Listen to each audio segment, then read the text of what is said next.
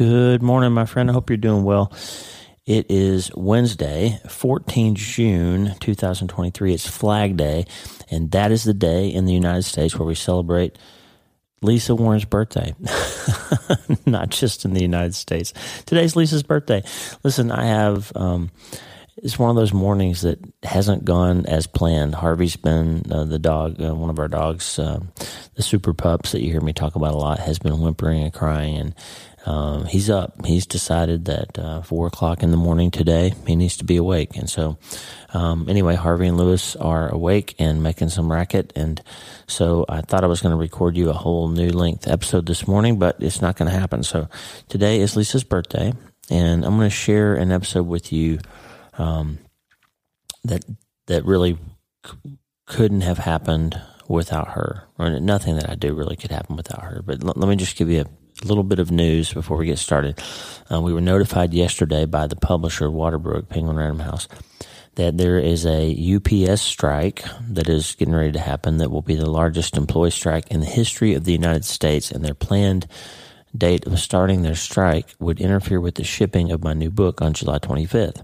So they were highly concerned that bookstores and Amazon and Barnes and Noble and all those that depend on UPS would be unable to receive the book in time to uh, release it on the 25th. So we found out yesterday that they are moving the release date of Hope is the First Dose up one week to July 18th which means that's great. You get the book sooner, but um, what it means for me is there and Lisa is there a whole bunch of tasks that we had ahead of us yet. Some articles that I'm writing, some public, some publicity things, some all kinds of interviews that have already been recorded that are scheduled to come out on the 25th of July. All that stuff has to move and shuffle, and it's this incredible um, domino effect of additional work that we thought we had five weeks to accomplish. Now we have four weeks to accomplish. It's going to create scheduling changes and all kinds of stuff.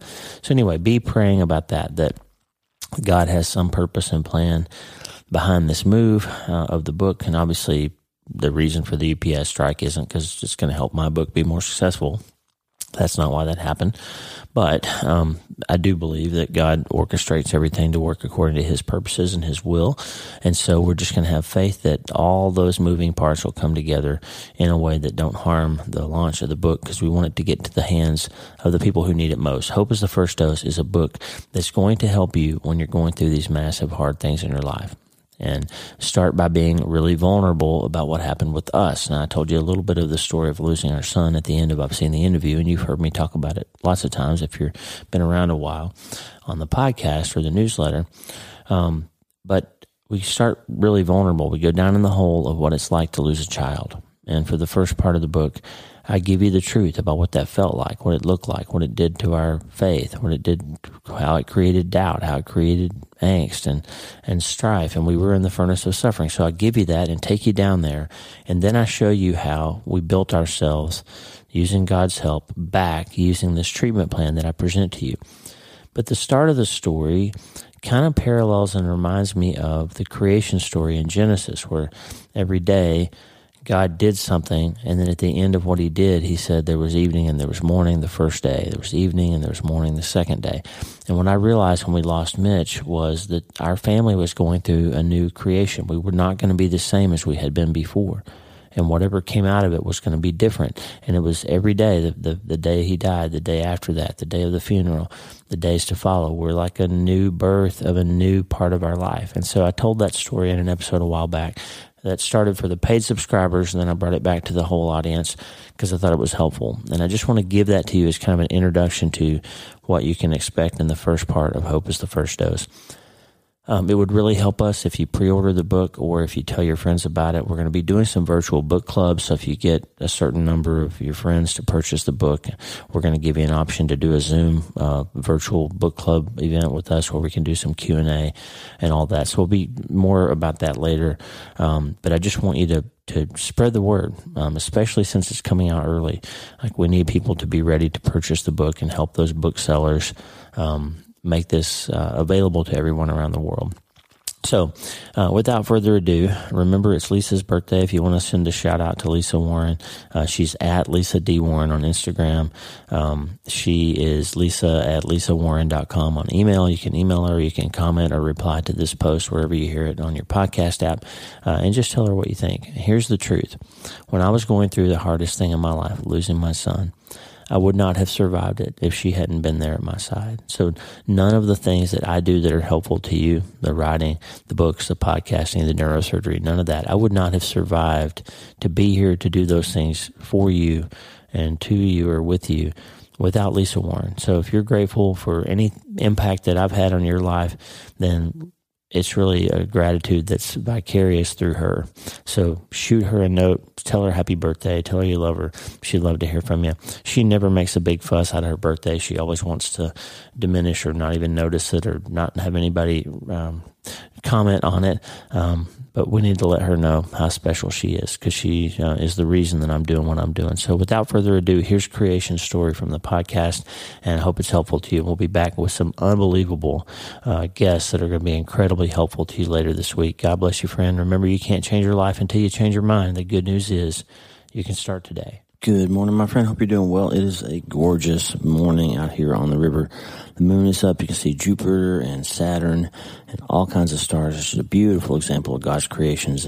When I woke up first thing this morning, I thought of that verse that says, the boundary lines for me have fallen in pleasant places. That's in Psalms. And it's just, I love this piece of ground. I hope that you have a, a, place in the world that you love to look at too. Hey, I got early surgery this morning. We add on case. Um, and it's going to make my day a little bit earlier than I thought. So I want to just share something with you. We are getting ready to start the editing process, the kind of final editing process before my new book will be finalized and then printed and we'll record the audiobook and that whole little little channel that I'm getting ready to go into with the editor Susan Tjaden and the whole team at Waterbrook and the folks in New York at Penguin Random House and I and Lisa and our agent Kathy will be working really hard in the next several weeks to get that manuscript kind of finalized before it lands in your hands next summer. It's a very long process. There's several little different types of edits. There'll be copy edits and then line edits where they look for typos and, and to make sure all the citations are correct. And then we have to go through this whole process of making sure that everybody that's mentioned is okay with being mentioned. And, and uh, it's just a, a long process, but it produces a book that lands in your hands and, or in your ears and hopefully helps you um, find some hope, right? So the title of the book currently that the publisher has settled on, we've kind of been back and forth and have agreed on, Hope is the First Dose, a treatment plan for recovering from trauma, tragedy, and other massive things. So I'm going to give you something today. It's a short thing recorded really for the the patrons, a little bit longer version for them. Almost a year ago, the, the week or a little over a year ago, actually, in May of 2021. Of course, I've Seen the End of You. My previous book was nominated for and ultimately won a Christian Book Award for the biography and memoir category. And right before that awards event happened, I released this episode called "Separating the Light." That's only available for the patrons, and um, in that, I told a story of some of the content of the book as I was writing it and developing it. And there's a there's a early section in the book where we talk about how going through some massive trauma in your family or losing somebody or having some major event in your life is kind of like the creation story where your your life as you see it is being recreated in front of you by this event that you didn't expect and don't really want to be participating in. So I want to give you a little bit of that idea because I, I just want to kind of give you a, a gist of what the new book is going to look like.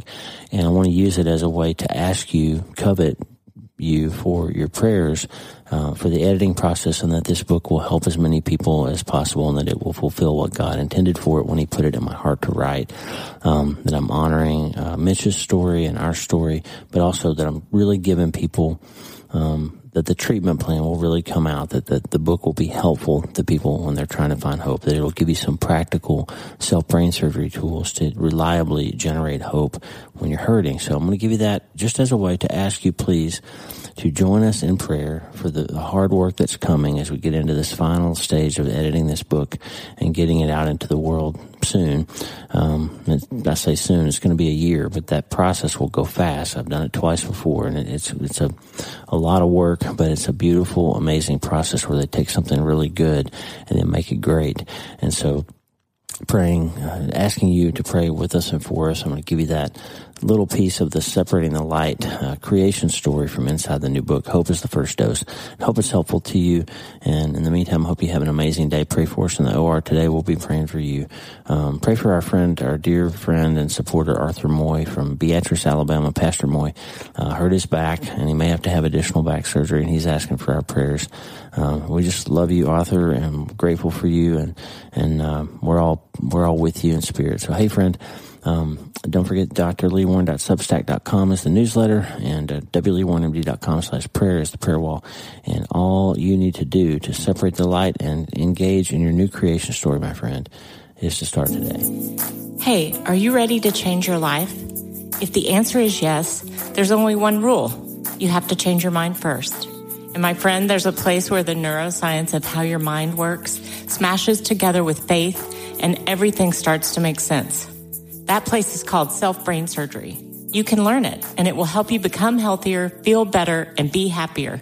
And the good news is you can start today. Thanks, Lisa. Hey, so glad to have you listening today. I'm Dr. Lee Warren, and I live in Nebraska in the United States of America with my incredible wife, Lisa, my father in law, Tata, and the super pups, Harvey and Lewis. I'm a neurosurgeon and an author, and I'm here to help you harness neuroscience, the power of your brain, faith, the power of your spirit, and good old common sense to help you lead a healthier, better, happier life. Listen, friend, you can't change your life until you change your mind, and I'm here to help you learn the art of self brain surgery to get it done. If you like the show, please subscribe so you never miss an episode and tell your friends about it. If you tell two or three friends this podcast was helpful to you, imagine how much good we can all do around the world together. I'm Dr. Lee Warren and I'm here to help you change your mind so you can change your life. Let's get after it. Um, but the book is it's basically about this idea that it's vitally important if you are infinitely miserable, if you are in the hole, if you've lost your son, if you've something devastating has happened to you and you're as far from happiness as you can imagine, you're infinitely miserable, then 10% happier or a little bit happier through chemicals or through meditation or through yoga or something that just gets your mind off of it for a little while is not going to move the needle very much on your happiness. And Jesus said the whole reason he came here, he could have saved us. He could have just laid down his life and let Satan kill him and pay his sin, pay for, you know, our lives with his. He could have done that, but he didn't. He came here. He lived in our shoes. He learned our ways. He understood what we went through. He so, showed us a way to live without sin. And he, he paid our sins with his blood and he lived a perfect life. And that's why he came, right? To, to, to achieve salvation. But he could have done that in a different way. God could have rectified that by just taking the blood from him, right? So he didn't. He came here, he says in John 10, 10, the thief comes to steal and kill and destroy, but I have come that you might have life and have it abundantly. And all through the Bible, all through the Old Testament, we see the word Asher in the Hebrew. Asher means happy. All through the New Testament, we see the word Makarios, which means happy. Happy are you when you do this and that, Jesus says. Happy are you when you suffer for my name's sake. Happy, happy, happy. Not to quote Duck Dynasty. And I talked about that in the episode a couple of weeks ago about macaroni and the Macarena. Those are two words that are originated from the root word in Greek, makarios, which means happy. So same word that we turned into blessed, which sounds all pious and holy, and we miss the point completely if we think about it as some spiritual thing. He's talking about us learning how to be happy. So anyway, that's the that's the gist of the book is how do we live in this hard world and still be infinitely happier and why does it matter? And it matters because we can't really survive life if you don't learn how to be happy in spite of the things that you go through. And you certainly can't help other people find Jesus if you're miserable all the time, right? So that's that's the best the gist of it. But in in getting into that story, I had to go down into the hole where we lost Mitch. Because then I've Seen the End of You. I told you that we lost Mitch, and I told you that it really hurt, and I told you that faith and hope and light helped us find our way out of that. But I didn't tell you how we did it. I didn't tell you how the mechanics of how a person can do self brain surgery and turn their lives around by allowing Jesus to help them be happy even when things hurt. And so, in order to do that, I had to get down in that hole and rip the band aid off and go back and remember a lot of the things in the first few days after Mitch died that I had tried to forget. We stuff, when we experience trauma, we stuff a lot of things down inside of us. And that's a good thing and it protects us, right? But sometimes there's value in going back and not ruminating in the pain, but to mine it for the lessons that we can learn from it and help others with it. And that's what I'm doing here. And it's been a hard couple of days, frankly. So pray for me as I go through that. Wrote about 7,000 words this weekend. So it's a really good, productive weekend. And I'm on the right track with this book.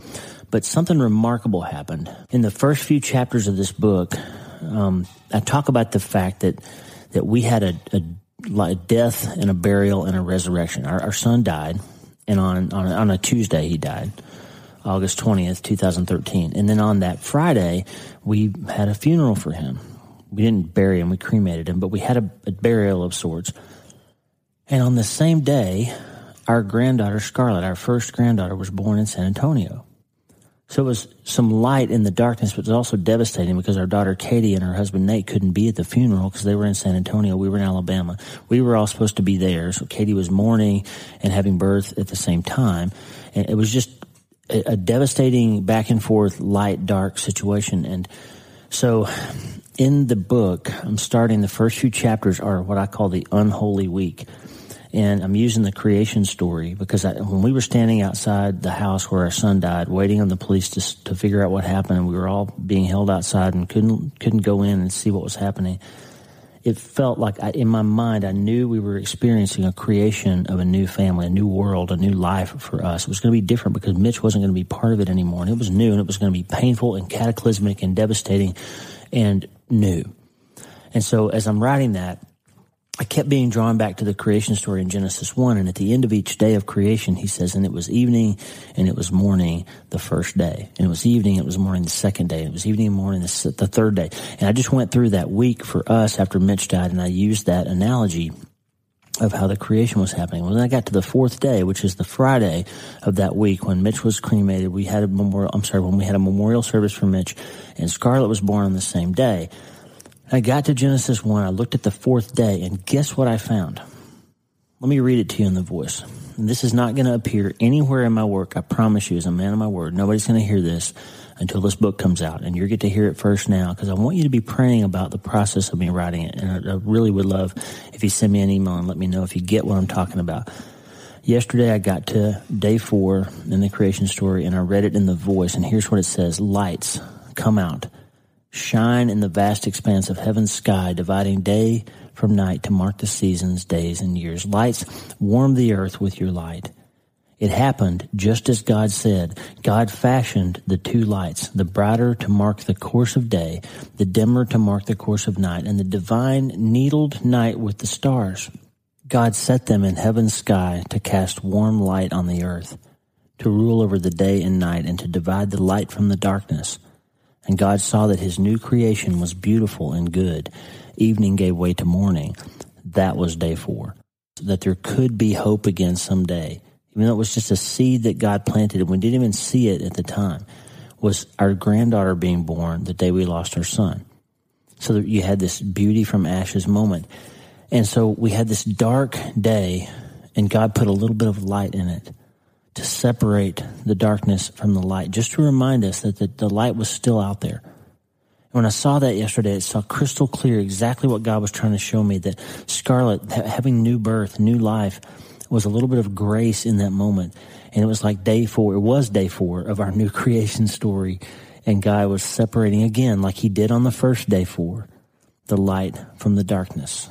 I wanted to bless you with that story. I hope, because the thing is, whatever dark moment you're having, friend, or you've been through, God will put some light in there if you just look for it. And if you if you're in the middle of the night, you don't have to do anything for the day to come again. It will. You just have to hang on. So don't give up. Okay. Thank you for partnering with us in this podcast. Thank you for joining us to help others find that light and start looking for the places where God is separating the light from the darkness. The day four of your creation story. And do that, my friend, starting today. I love the Lord. He heard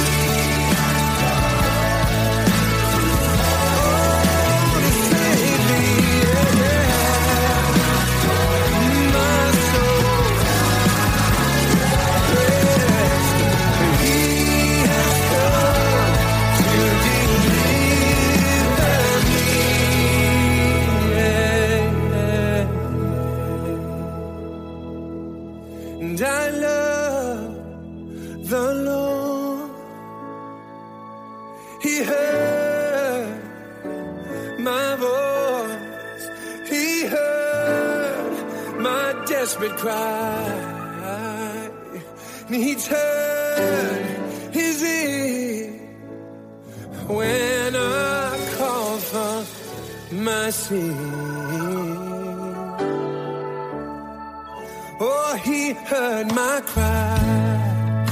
Yes, he did. Oh, did, yeah.